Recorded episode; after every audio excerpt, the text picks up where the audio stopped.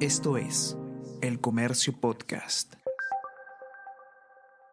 Buenos días, mi nombre es José Manuel Romero, periodista del Comercio, y estas son las noticias más importantes de hoy, martes 19 de septiembre declaran en emergencia por inseguridad a San Juan del Urigancho y San Martín de Porres. El ejército brindará apoyo a la Policía Nacional en las tareas de control en los mencionados distritos. Detonación de granada en San Juan del Urigancho impulsó la decisión. El libre tránsito, la libertad de reunión y la inmovilidad del domicilio pueden quedar limitados. El crimen organizado es la mayor amenaza.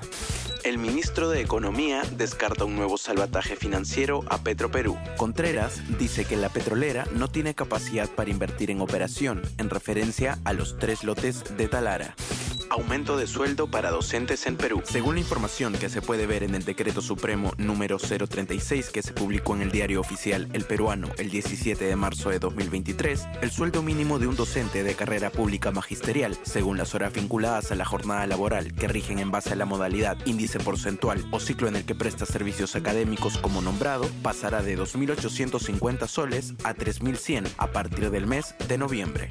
Tribunal de Argentina falla contra Cristina Kirchner en dos casos resonantes. La Cámara Federal de Casación Penal revocó el sobreseimiento de la vicepresidenta dictado en noviembre del 2021 por el Tribunal Oral Federal, 5 en la denominada causa Otesur Los Sauces. Según el fallo, el máximo Tribunal Penal de Argentina ordenó que se cumpla con los procesos pendientes en esta causa, que estaba a punto de iniciar el juicio oral cuando Cristina Kirchner, su hijo, el diputado Máximo Kirchner y el empresario Lázaro Báez, entre otros, fueron sobreseídos.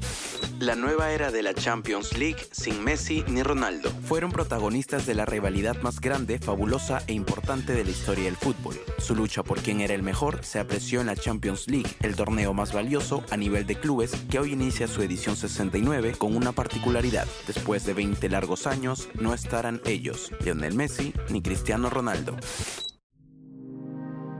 El Comercio Podcast.